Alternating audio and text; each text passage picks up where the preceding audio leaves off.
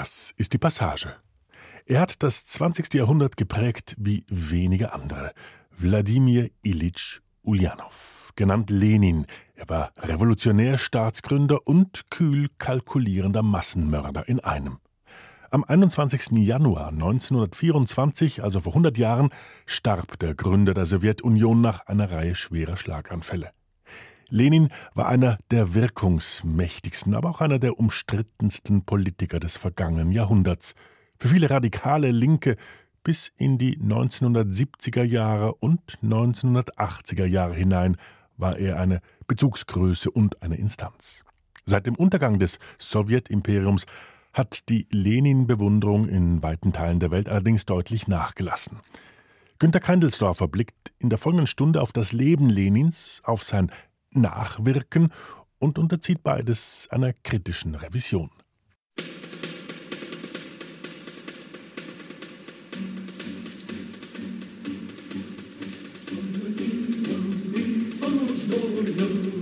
Что дивизия велена, чтобы с боем взять Приморье, бедной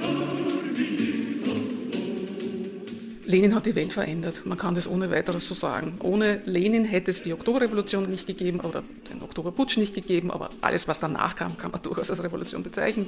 Ohne Lenin hätte es diesen ersten sozialistischen Staat nicht gegeben. Ohne Lenin hätte es den Weltkommunismus in der Form nicht gegeben, der letztendlich eben das 20. Jahrhundert geprägt hat. Ja, das ist sozusagen etwas, was äh, Lenin zu einer ganz, ganz außerordentlichen und exzeptionellen Persönlichkeit des 20. Jahrhunderts macht. Die Wiener Historikerin Verena Verena Moritz.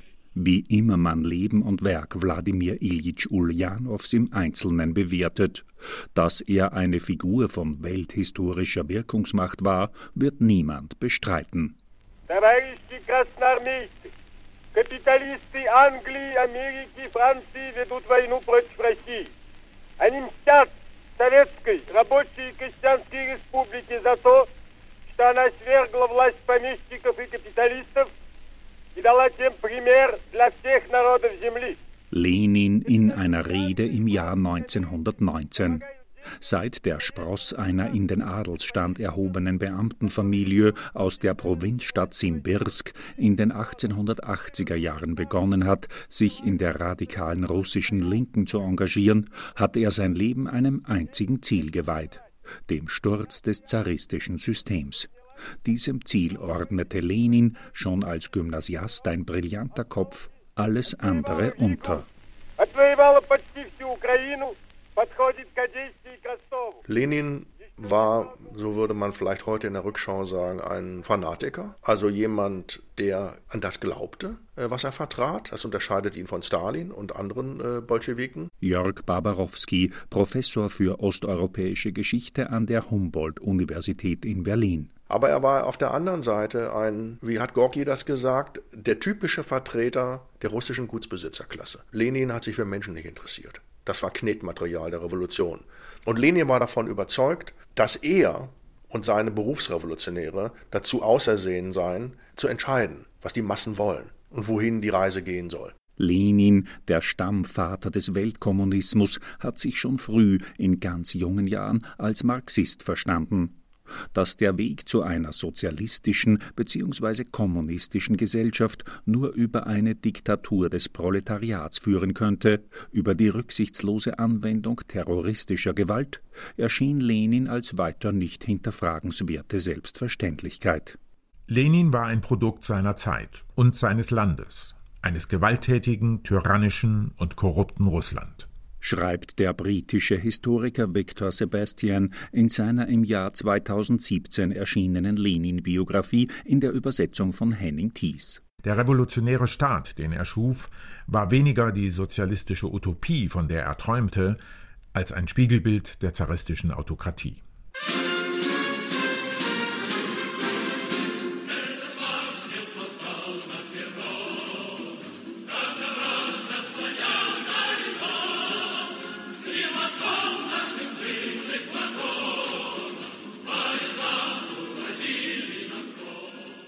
Jahrzehnte unkritischer Heldenverehrung in der Sowjetunion haben Wladimir Iljitsch Lenin bis zur Unkenntlichkeit verklärt. Und heute? Der vor zwei Jahren frisch restaurierte Leichnam des bolschewistischen Pharao ruht nach wie vor im Lenin-Mausoleum auf dem Roten Platz in Moskau. Aber der Personenkult um den Vater der Oktoberrevolution hat deutlich nachgelassen. Das Putin-Regime nimmt eine ambivalente Haltung zu Lenin ein. Einerseits lehnt der heutige Autokrat Lenin ab. Putin hält den Führer der Bolschewiki für einen Verräter, weil er den Zaren gestürzt und Russland in einen blutigen Bürgerkrieg manövriert hat. Andererseits ist eine gewisse inhaltsleere Lenin-Nostalgie in Teilen der russischen Bevölkerung noch präsent. Auf die nimmt das Putin-Regime Rücksicht. Ergebnis die Lenin-Denkmäler und das Mausoleum bleiben, aber vom Lenin-Kult früherer Jahrzehnte ist im Russland von heute nur mehr wenig zu spüren. Wer aber war Lenin jenseits der personenkulthaften Verkitschung in der Sowjetunion unseligen Angedenkens wirklich?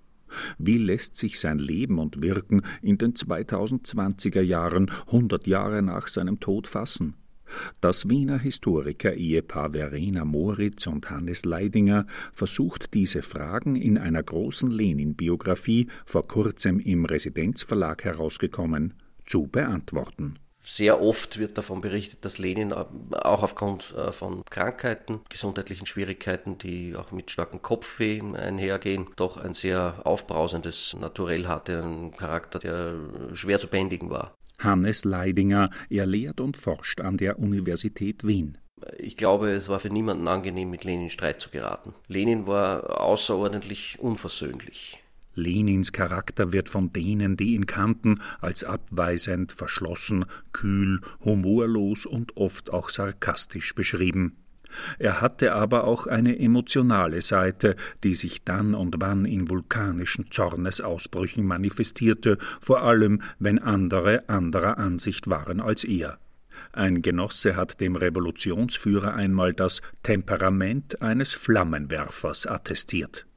Lenins Biograf Victor Sebastian ortet allerdings auch den einen oder anderen sympathischen Zug in der Persönlichkeit Lenins, etwa in der Zeit des Schweizer Exils. Er liebte die Berge, fast genauso wie das Anzetteln von Revolutionen.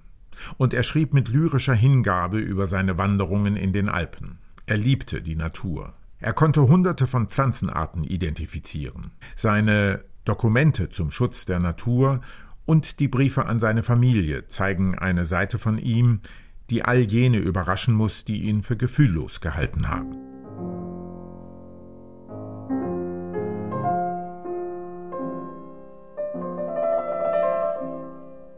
Sentimentale Anwandlungen konnte sich Lenin im revolutionären Kampf allerdings nicht leisten.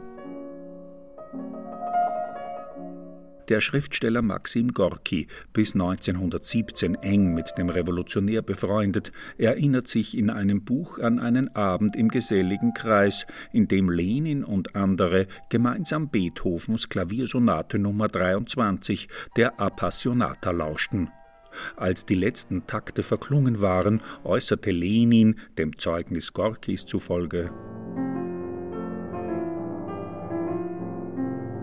Ich kenne nichts Besseres als die Appassionata. Ich könnte sie jeden Tag hören.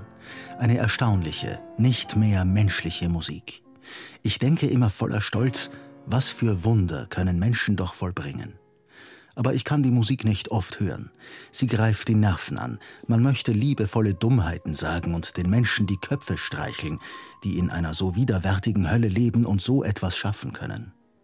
Aber heutzutage darf man niemandem den Kopf streicheln. Die Hand wird einem abgebissen. Man muss die Köpfe einschlagen, mitleidlos einschlagen. Unsere Pflicht ist teuflisch schwer.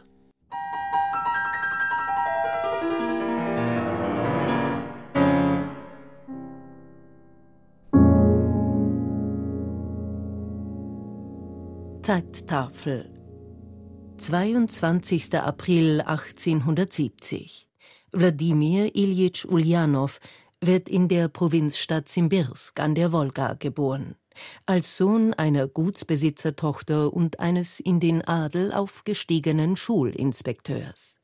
13. März 1881. Zar Alexander II. kommt bei einem Mordanschlag der Gruppe Narodnaya Volja ums Leben. Mai 1887. Lenin beendet die Abschlussprüfungen am Gymnasium von Simbirsk als Jahrgangsbester. Er lebte in der Provinz, sein Elternhaus war ein liberales, fortschrittliches äh, Lehrermilieu. Äh, der Vater war Schulinspektor, hat es bis zum Schulinspektor geschafft, wurde für seine Leistung in den Adelstand erhoben. Der Berliner Historiker Wladislaw Hedeler. Die Mutter deutscher Herkunft war ebenfalls äh, adlig und in der Provinz bekam Lenin auf die Art und Weise in Simbirsk und in Kasan die äh, soziale Kluft ja, die sozialen äh, Differenzen äh, hautnah zu spüren. Er wollte schon als Student, als Jugendlicher Partei für die Unterdrückten ergreifen. Die Uljanows waren eine angesehene Familie in Simbirsk. Wladimir, der Viertgeborene, wird als eigenbrötlerischer Bücherwurm beschrieben, als wandelndes Lexikon, bei seinen Mitschülern nur mäßig beliebt. Seine schulischen Leistungen waren beeindruckend. So beschreibt der Lenin-Biograf Robert Service, viele Jahre lang Professor in Oxford, den Bildungsweg Wladimir Iljitschs. Überzeugend waren auch die Leistungen des jungen Uljanow bei den Abiturprüfungen. In allen zehn Fächern, in denen er geprüft wurde, erhielt er eine Fünf, die beste Note. Er wurde der Beste seines 29-köpfigen Jahrgangs, sowie vor ihm sein Bruder Alexander.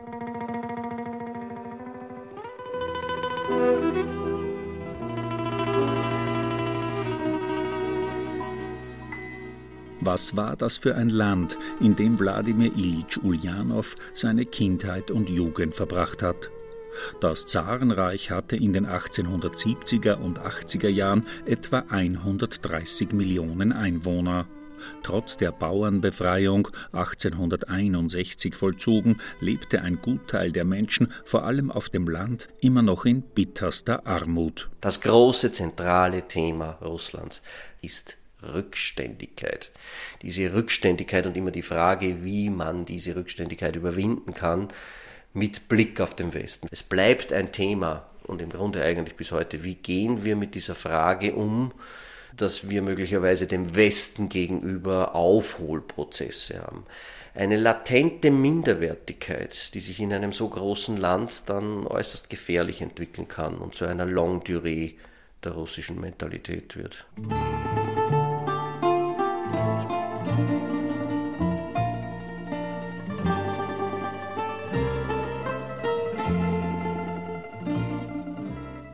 Das zarische Russland galt als das repressivste System Europas.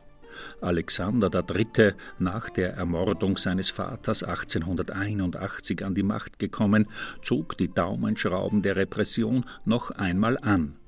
Für progressive Geister gab es in der Verwaltung des Zarenreichs keinen Platz, ausnahmslos nirgendwo ein verhängnisvoller Fehler, der zur Folge hatte, dass sich reformistisch engagierte junge Leute plötzlich ins extremistische Lager abgedrängt sahen.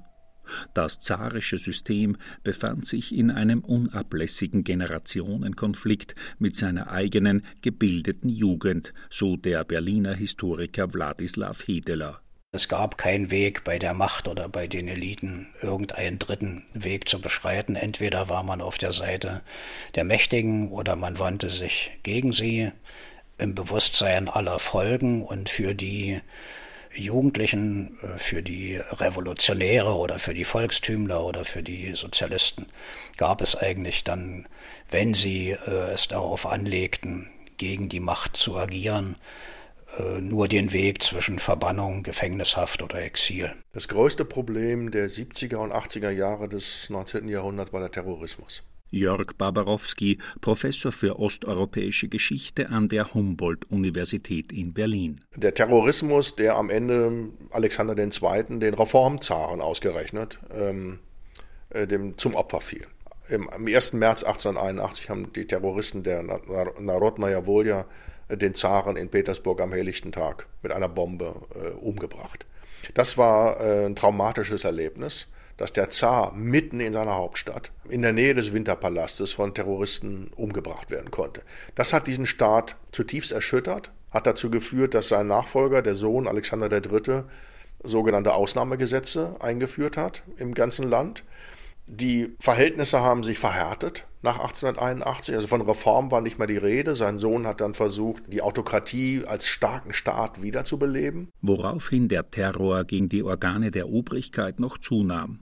Man schätzt, dass in den letzten 25 Jahren der Zarenherrschaft fast 20.000 Minister, Provinzgouverneure, Spitzenbeamte und hohe Armeeoffiziere von revolutionären Gruppen ermordet worden sind.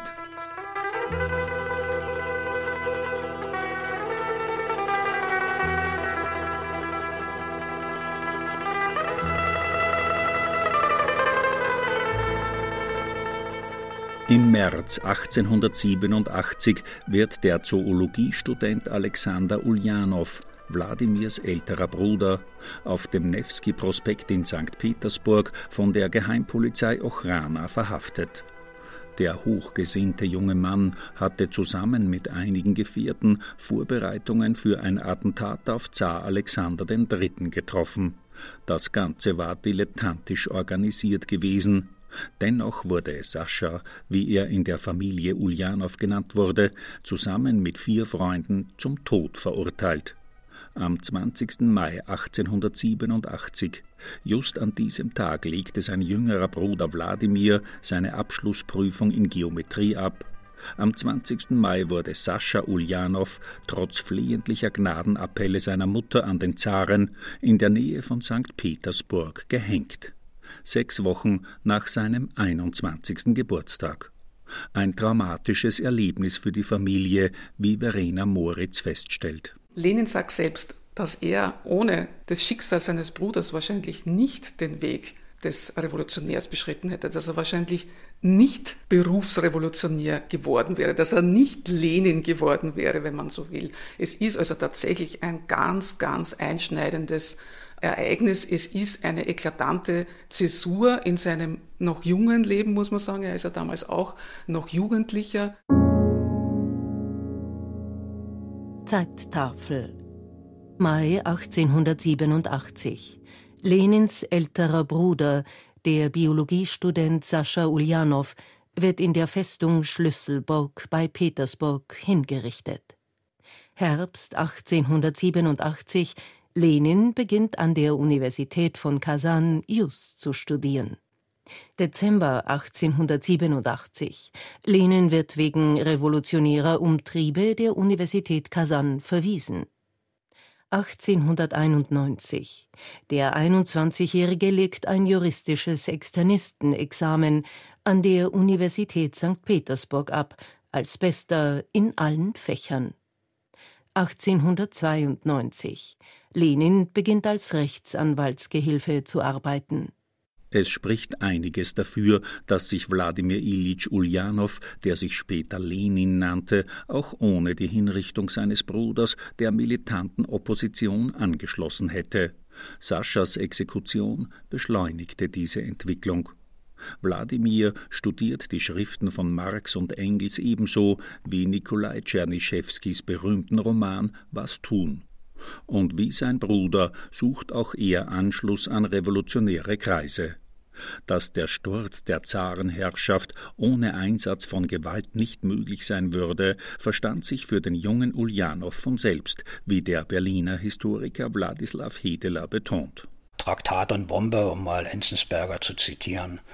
Die existierten immer nebeneinander, sowohl die Revolutionäre als auch die Staatsmacht übten Gewalt aus. Das war eine Selbstverständlichkeit. Und die Diskussion unter den jungen Leuten lief darauf hinaus, inwieweit kann man mit individuellem Terror wirklich etwas verändern und bewegen. Und gerade in dem Punkt hatte Lenin mit Blick auf das Schicksal seines Bruders einen Weg gewählt, der sich von dem der Terroristen unterschied. Er hat ihn nicht verurteilt, er hat sich aber auf internationaler Bühne, wenn es um die sozialistische Internationale ging, gegenüber diesen Terroristen äh, immer distanziert und ist auf Abstand gegangen. Narodniki, Volkstümler, So nannten sich die Anhänger einer sozialrevolutionären Bewegung, die in der zweiten Hälfte des 19. Jahrhunderts auch mit den Mitteln individuellen Terrors die Schaffung einer gerechteren Gesellschaft in Russland herbeiführen wollte.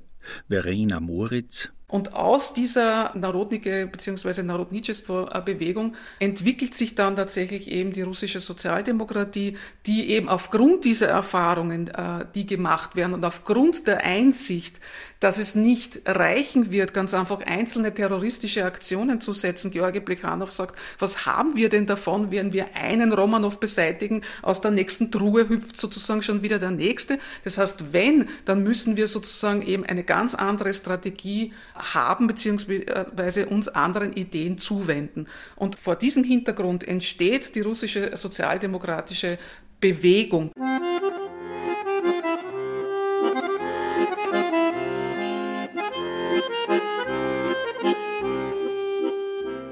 Im Februar 1894 lernt Wladimir Iljitsch Lenin auf einem Treffen von Revolutionärinnen und Revolutionären in St. Petersburg die junge Lehrerin Nadjeshta Krupskaja, eine überzeugte Sozialistin, kennen. Die beiden werden ein Paar und bleiben es bis zu Lenins Tod im Januar 1924. Lenin äh, war ein Netzwerker, Krupskaya, seine Frau, war die Sekretärin.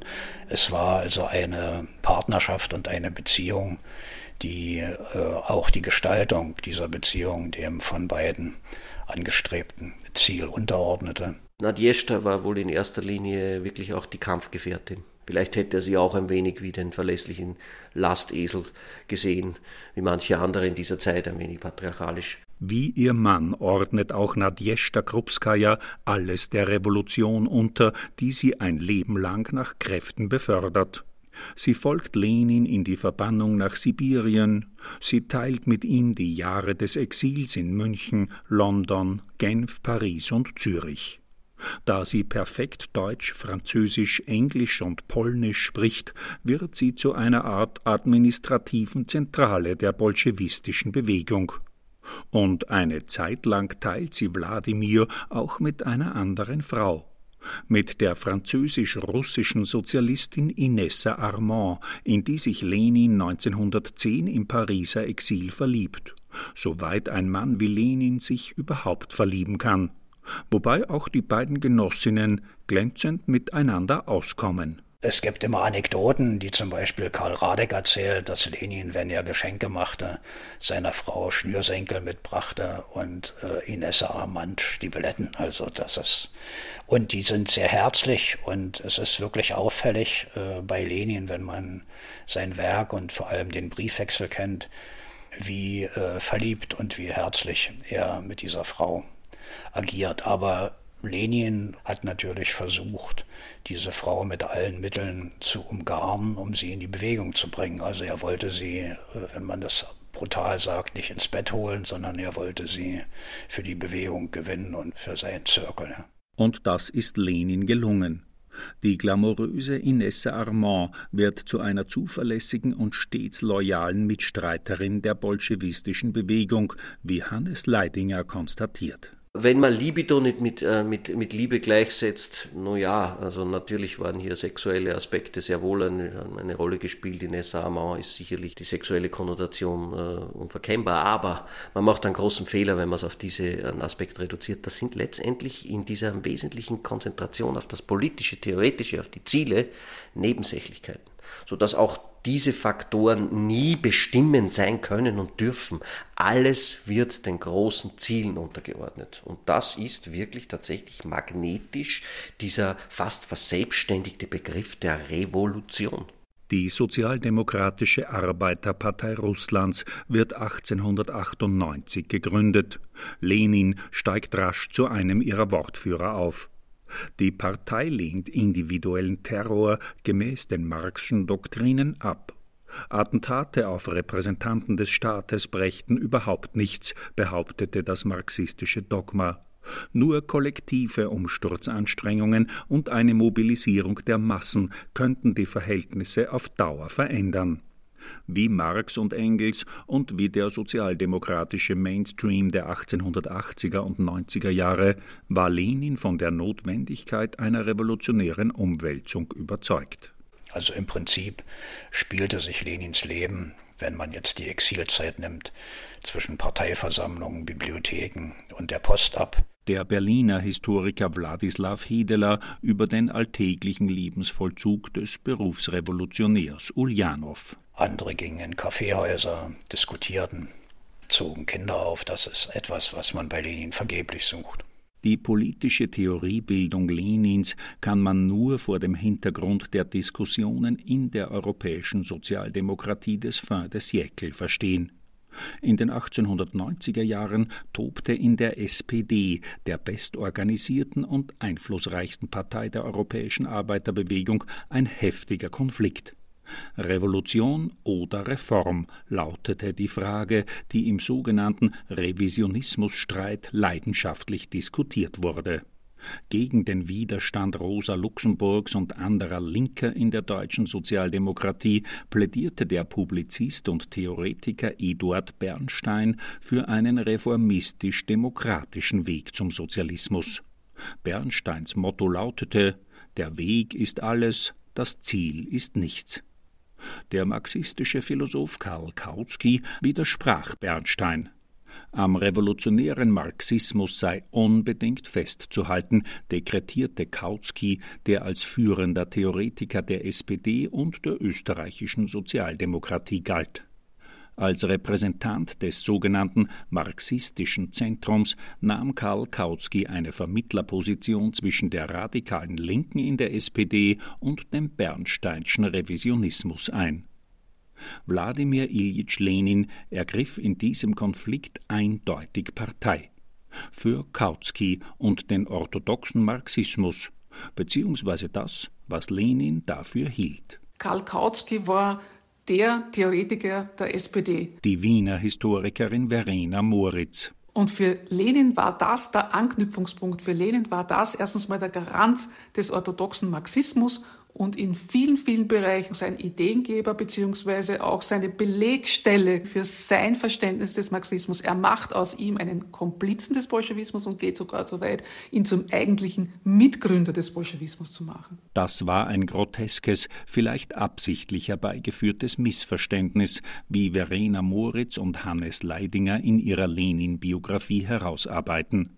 Ein revolutionärer Marxist war der wackere Kautsky allenfalls auf dem Papier, aber nicht in der politischen Praxis. Die Sozialdemokratie sei eine revolutionäre, nicht aber eine revolutionenmachende Partei. So lautete ein berühmtes Diktum Kautskys aus dem Jahr 1893. Lenin musste diesen Satz überlesen haben, denn er verstand sich bis zur Oktoberrevolution von 1917 und im Grunde darüber hinaus als Kautskianer.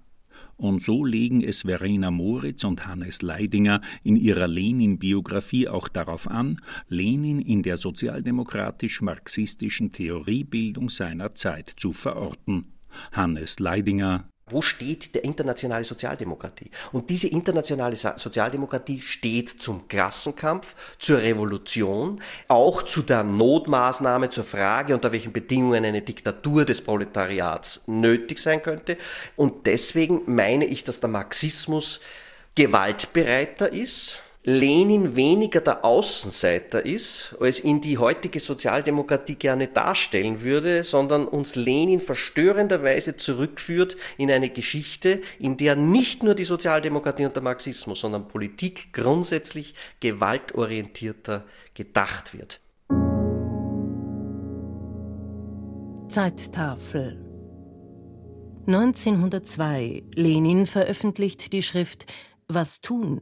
In der er das Konzept einer disziplinierten, straff organisierten und im Geheimen operierenden Kaderpartei entwickelt.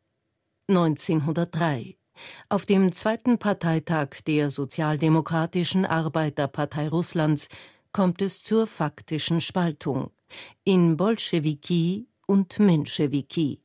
1905 Revolutionäre Auseinandersetzungen erschüttern das Zarenreich.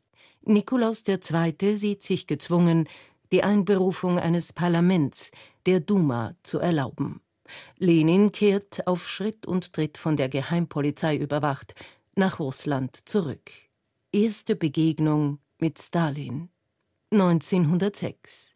Der Zar nimmt die Reformen Stück für Stück zurück, denen er 1905 zugestimmt hat.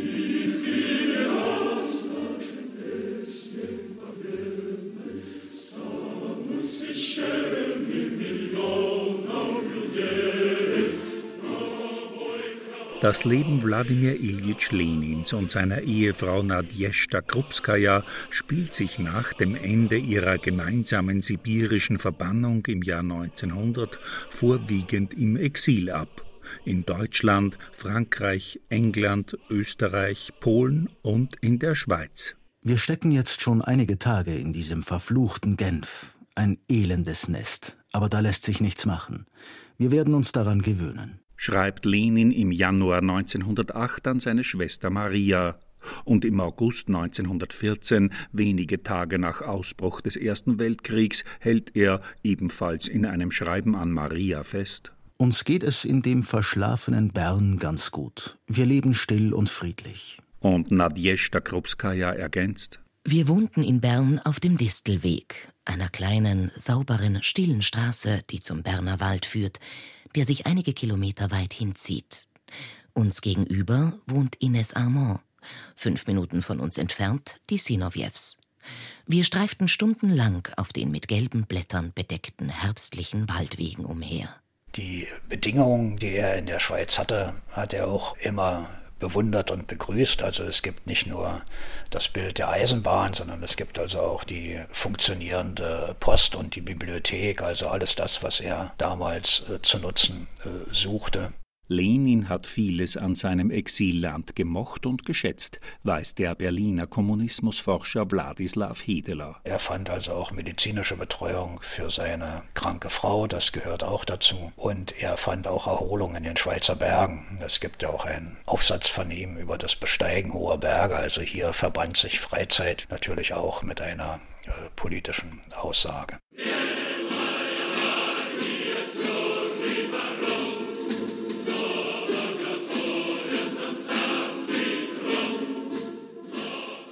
Im Jahr 1902 sorgte Lenin mit seiner Schrift Was tun für Aufsehen nicht nur in der russischen Sozialdemokratie. In diesem Text, einem Grundlagenwerk des Marxismus-Leninismus, legte der Revolutionsführer dar, wie er sich eine schlagkräftige marxistische Partei vorstellte, als hierarchisch strukturierte Formation von Berufsrevolutionären. Und da betont Lenin die Notwendigkeit eines straff organisierten Apparats. Trotzki und Stalin äh, sprachen später von einem Schwertträgerorden, also von einer Gruppe eingefleischter Berufsrevolutionäre, die äh, alles der Organisation unterordnen, jegliche Spontanität und Zufälligkeit nach Möglichkeit ausschalten. Das war sicher den Bedingungen des illegalen Kampfs in Russland geschuldet. Der Selbstorganisationsfähigkeit der Arbeiterschaft vertraute Lenin nicht. In Was tun schreibt er Die Arbeiterklasse vermag aus eigener Kraft nur ein trade-unionistisches, ein gewerkschaftliches Bewusstsein hervorzubringen. Und das sei alles andere als ausreichend, um das Proletariat zu einer revolutionären, den Kapitalismus tatsächlich überwindenden Kraft zu machen, dekretierte Lenin. Dazu bedürfe es der Anleitung durch geschulte Revolutionäre. Wenn man eines sagen kann, und das kann man von Anfang an erkennen, die Partei ist das Zentrum. Die Partei ist die große lehrende Mutter. Die Partei ist die Organisation. Alle anderen Aspekte spielen vergleichsweise eine untergeordnete Rolle. Das ist in Lenins Denken sehr wohl hier durchgehend erkennbar. Hannes Leidinger verweist darauf, dass Lenin mit seinem Parteikonzept bei offeneren und intellektuell beweglicheren Genossen wie Juli Martow keineswegs auf Gegenliebe stößt. Und das entspricht dann eben mitunter gar nicht den Vorstellungen der anderen, die koalieren und die sich eventuell auch ganz andere Strukturen vorstellen können, während Lenin hier auf eine Art Reinheit der Partei auch setzt. Und das merkt man eben auch bei der Diskussion über die Aktivisten. Matow sagt, na ja, Jemand hat an einem Streik teilgenommen, jemand unterstützt uns, äh, ist am Weg evolutionär zur Partei, kann aufgenommen werden. Lenin will einen Revolutionär rund um die Uhr, immer, nicht nur bei bestimmten Gelegenheiten. Streikismus, Ökonomismus, schön und gut. Ich will den totalen Revolutionär. 1903 kommt es zur informellen, wenige Jahre später zur endgültigen Spaltung der Sozialdemokratischen Arbeiterpartei Russlands in Bolschewiki und Menschewiki, eines der folgenschwersten Schismen in der Geschichte der europäischen Arbeiterbewegung.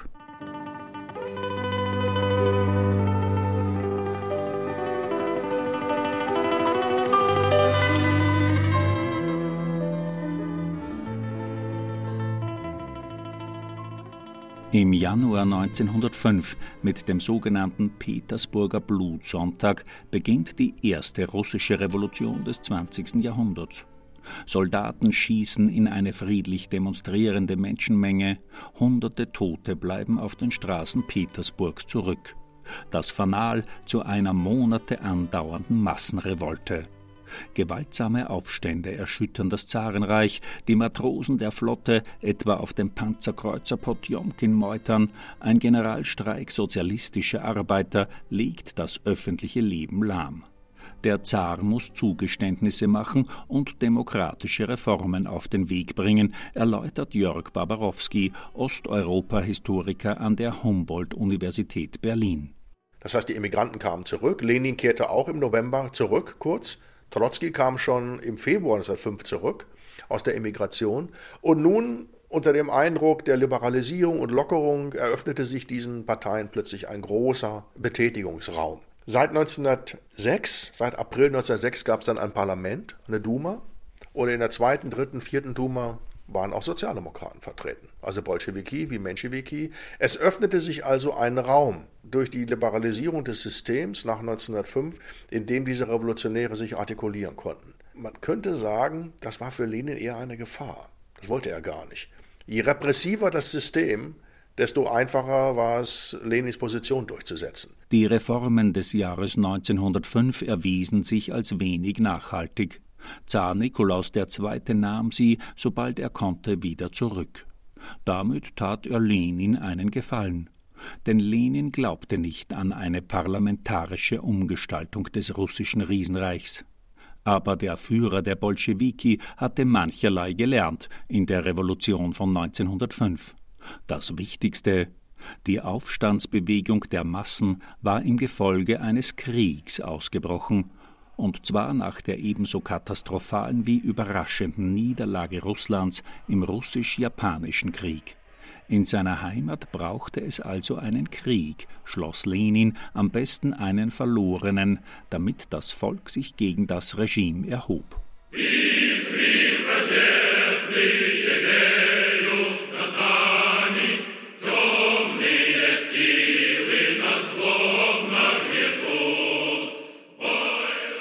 Im Februar 1917 war es dann soweit. Im dritten Kriegswinter bricht in Petrograd eine Hungerrevolte aus, die sich rasch zu einer mächtigen Aufstandsbewegung auswächst. Zehntausende Arbeiter treten in den Streik, in den Fabriken konstituieren sich Arbeiterkomitees, namhafte Teile des Militärs fraternisieren mit den Streikenden. Die Petrograder Revolte greift in Windeseile auf Moskau und andere Städte des Zarenreichs über. Am 2. März wird der Zar für abgesetzt erklärt, am 8. März verhaftet. Mit der sogenannten Februarrevolution endet nach 370 Jahren das Zeitalter des Zarismus in Russland. In der Folge kommt es zu einer Doppelherrschaft zwischen den Arbeiter- und Soldatenräten, die sich im ganzen Land bilden, und der vom Parlament eingesetzten provisorischen Regierung mit dem liberalen Fürsten Georgi Blow als Ministerpräsidenten. Später wird der Sozialrevolutionär Alexander Kerensky das Amt des Regierungschefs übernehmen. Lenin und andere führende Bolschewiki im Schweizer Exil erkennen, dass ihre Stunde geschlagen hat. In sechs Monaten baumeln wir am Galgen. Oder wir sind an der Macht. Erklärt Lenin seinen Genossen im plombierten Eisenbahnwaggon, der ihn von der Schweiz nach Russland bringt. Zunächst einmal zur großen Überraschung für seine Genossen. Er kehrt zurück und von Versöhnung und großer Freudenstimmung äh, aufgrund der Revolution ist nichts zu spüren. Lenin will von vornherein eine klare Konfrontation gegenüber der Regierung. Das heißt, die provisorische Regierung, die bisher ja sehr wohl von der Unterstützung des Sowjets und von koalierenden Ministern, sozialistischen Ministern, zunächst ist es nur Kerensky, aber es treten ja dann auch andere ein, davon will er nichts wissen. Er geht klar auf Opposition und will ein Konzept der Machtergreifung. Die russische Linke, ab März 1917 ein wesentlicher Machtfaktor im Land, ist zerstritten und stark zersplittert. In den Sowjets, den Arbeiter- und Soldatenräten, die sich vielerorts gebildet haben, sind Sozialrevolutionäre und Menschewiki, Volkssozialisten, gemäßigte Sozialisten und Lenins Bolschewiki vertreten aber auch in der provisorischen Regierung unter Ministerpräsident Kerensky bekleiden Sozialrevolutionäre und Menschewiki zentrale Positionen. Der einzige, der im machtpolitischen Durcheinander des Frühjahrs 1917 einen klaren Plan zu haben scheint, ist Lenin, der Führer der Bolschewiki. Am 19. März kabelt er an seine Genossin Alexandra Kollontai Unsere Taktik vollständiges Misstrauen. Keine Unterstützung der neuen Regierung. Kerensky besonders verdächtig. Bewaffnung des Proletariats die einzige Garantie. Keine Annäherung zu anderen Parteien. Ulyanov. In seinen berühmten April-Thesen, veröffentlicht in der Pravda, gibt Lenin die bolschewistische Linie vor. Die wichtigsten Punkte lauten Beendigung des Weltkriegs, Enteignung des Großgrundbesitzes, Verstaatlichung der Banken, Kontrolle der Arbeiter über die Industrie, Sturz der provisorischen Regierung und die berühmte Losung Alle Macht den Sowjets. Es muss aber festgehalten werden, dass das Lenins äh, liebste Formel nicht war. Alle Macht den Sowjets ist ein, ein, historischer Mythos, wenn man so will, und dann auch ein sehr brauchbarer Propagandaslogan gewesen, was Lenin eigentlich wollte und ursprünglich wollte und immer wollte, auch wenn er so explizit dann nicht mehr sagen konnte, war die Macht der Partei. Es ging immer um die Partei und um diese Partei auch sauber zu halten, wollte er auch keine Vereinigungen mehr. Er hat dann auch endgültig darauf gedrängt, dass auch auf den unteren Ebenen, auf den mittleren Verwaltungsebenen die Zusammenarbeit, diese Kooperationsidee, diese Versöhnung mit dem Menschewiki eigentlich nicht greift. Die Aprilthesen liefen auf eine sozialistisch-revolutionäre Umgestaltung Russlands hinaus. Damit outete sich Lenin streng genommen als Verräter an den Postulaten des Marxismus. Der britische Historiker Victor Sebastian schreibt in seiner Lenin-Biografie in der Übersetzung von Henning Thies die Aprilthesen waren eine dramatische Abweichung von der marxistischen Orthodoxie. In kaum mehr als 10.000 Wörtern stellte Lenin die marxische Lehre, dass jede Gesellschaft zunächst ein bürgerlich-kapitalistisches Stadium durchlaufen müsse, komplett auf den Kopf. Er erklärte, das rückständige, weitgehend agrarisch-bäuerliche Russland könnte die industriell-kapitalistische Entwicklungsphase überspringen und eine sozialistische Revolution entfachen, die bald in ganz Europa nachgeahmt werden würde. Die reinste Gehirnakrobatik. In der leninistischen Praxis steckt ein entschieden voluntaristischer Zug, die Vorstellung, man könnte die Gesetzmäßigkeiten der Geschichte durch energische Willensanstrengungen über den Haufen werfen. Marx und Engels hätten den Kopf über eine solche Behauptung geschüttelt, so der Berliner Historiker Jörg Barbarowski. Dass nämlich einer sagt, die Geschichte, darauf kann ich nicht warten. Ich bin schon 50, ich muss das jetzt haben. Und Lenin hat ja wieder besseres Wissen und entgegen allen Prognosen von Marxisten eine Revolution in Gang gesetzt in einem Land, das nach marxistischer Auffassung nicht reif war für diese Revolution. Und er hat es trotzdem gemacht. Er hat es gemacht mit der Begründung, die Verhältnisse, die wir brauchen, um den Sozialismus zu entwickeln, die schaffen wir selbst. Insofern stand er auch hier wieder in der Tradition der petrinischen Bürokratie. Ja, wir machen das von oben. Wenn die Verhältnisse so nicht sind, dann machen wir die halt, weil wir das können. Zeittafel Juli 1917 die Bolschewiki versuchen, die provisorische Regierung in einem bewaffneten Umsturz zu Fall zu bringen. Der sogenannte Juli-Aufstand scheitert. Oktober 1917.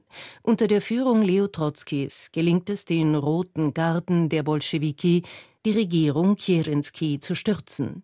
November 1917.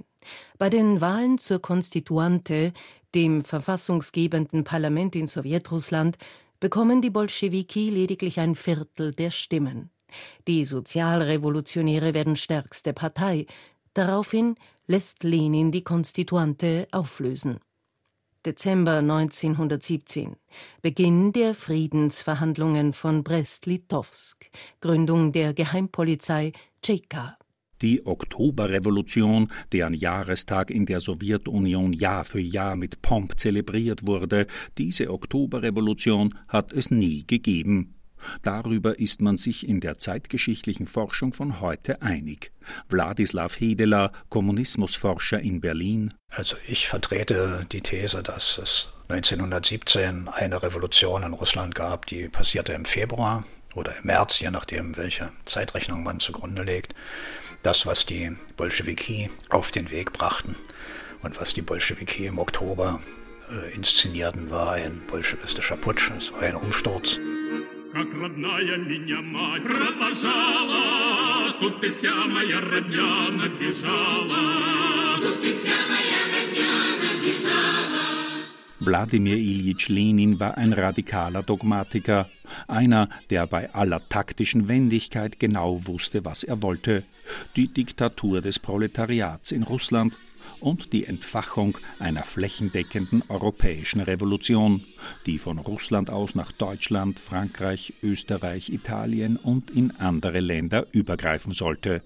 Zweiteres scheiterte. Ersteres, ein diktatorisches System in Russland, setzten Lenin und seine Bolschewiki mit liquiditatorischer Brutalität durch. Die Bolschewiken haben einfach drei bis vier Monate lang nach dem Oktober die Schleusen geöffnet für die Volkswut. Leute wurden auf der Straße gelyncht, Häuser geplündert. Dann hat man den Leuten erklärt, ihr dürft in die Wohnung der, der Adeligen, dürft ihr reingehen, könnt ihr euch jedes Zimmer nehmen. Jörg Babarowski, Historiker an der Humboldt-Universität Berlin. Also der Einsatz von Terror gehörte von Anfang an mit zum Konzept. Da hat sich Maxim Gorki in seiner Zeitschrift Novoya Jisen ja bitterlich beklagt darüber, dass die neuen Machthaber den Terror einsetzen und systematisch Menschen terrorisieren, Geiseln nehmen, sie erschießen lassen, Namen der Geiseln in, in, in Zeitungen zu veröffentlichen. All diese ganzen Dinge passierten.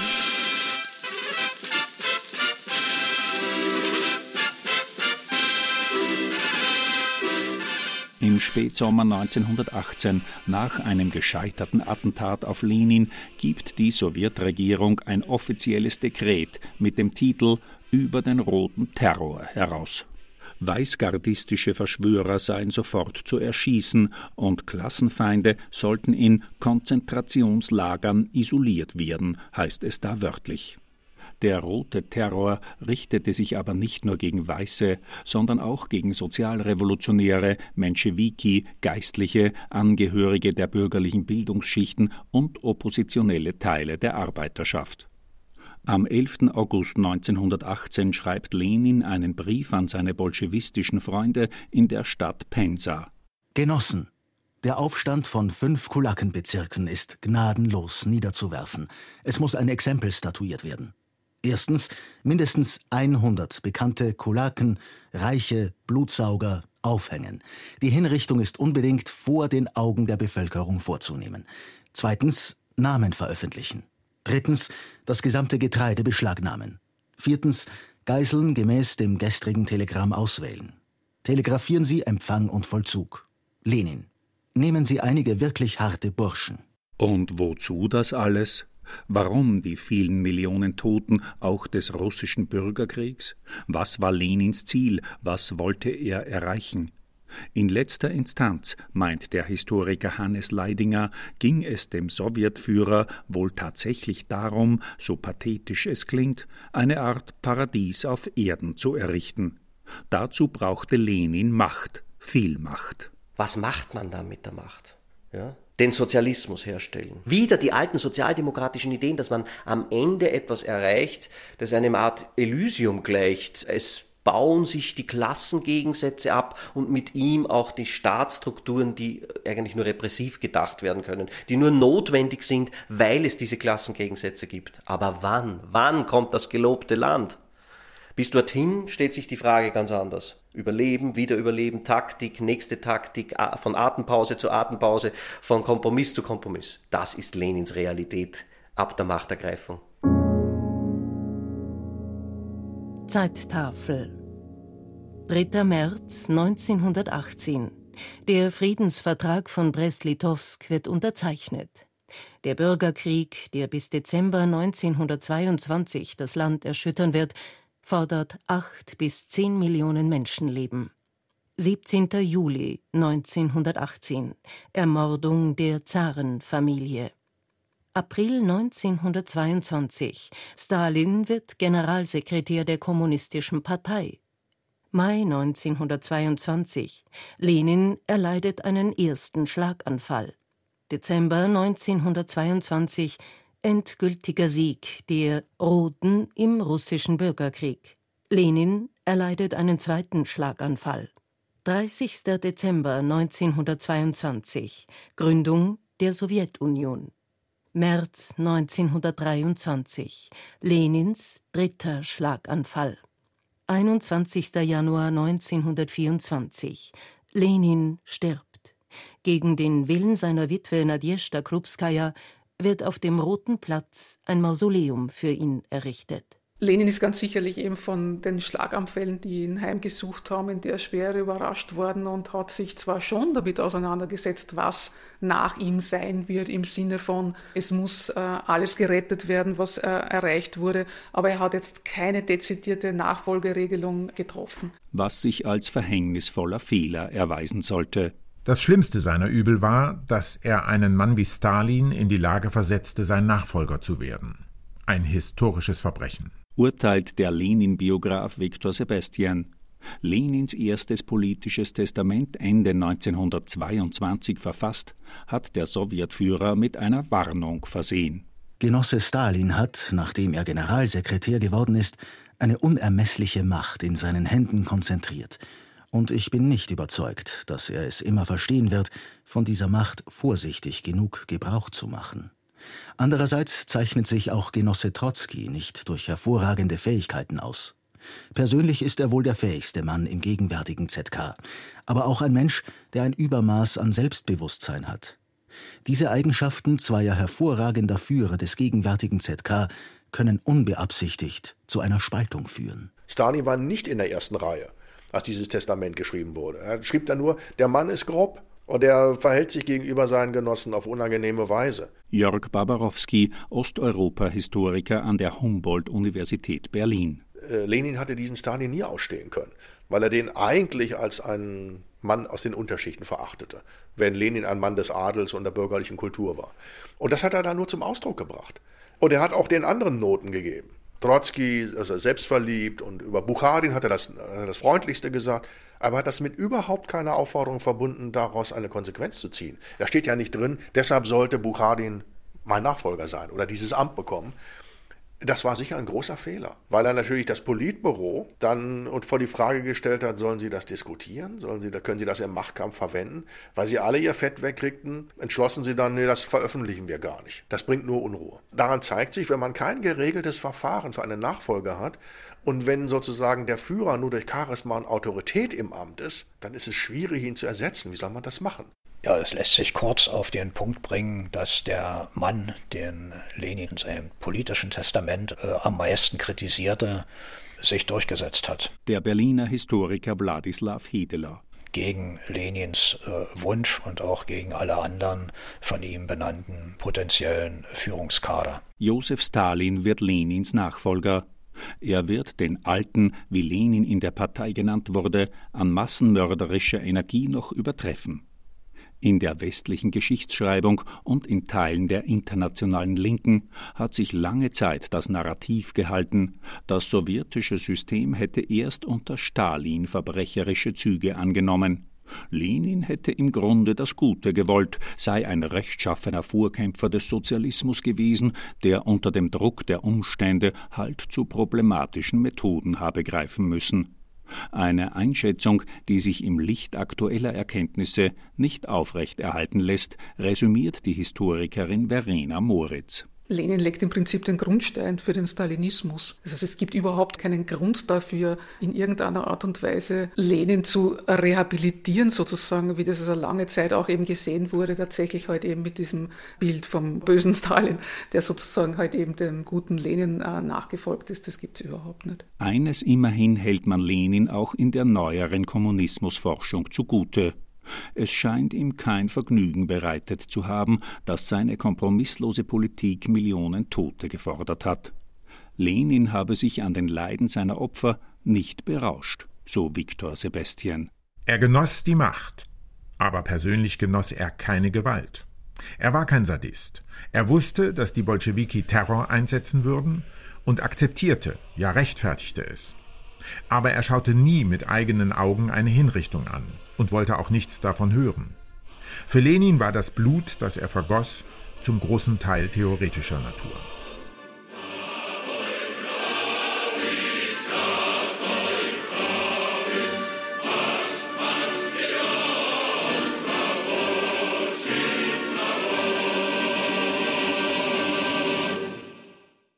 Lenin, Flammenwerfer der Revolution. Eine Bilanz. Sie hörten eine Passage von Günter Keinelsdorfer. Redaktion Bernhard Senn. Die beiden Wiener Historiker Verena Moritz und Hannes Leidinger haben vor kurzem zum 100. Todestag des Revolutionsführers eine 660 Seiten starke Lenin-Biografie herausgebracht. Titel Lenin eine Neubewertung. Und erschienen ist dieser Band SRF Audio.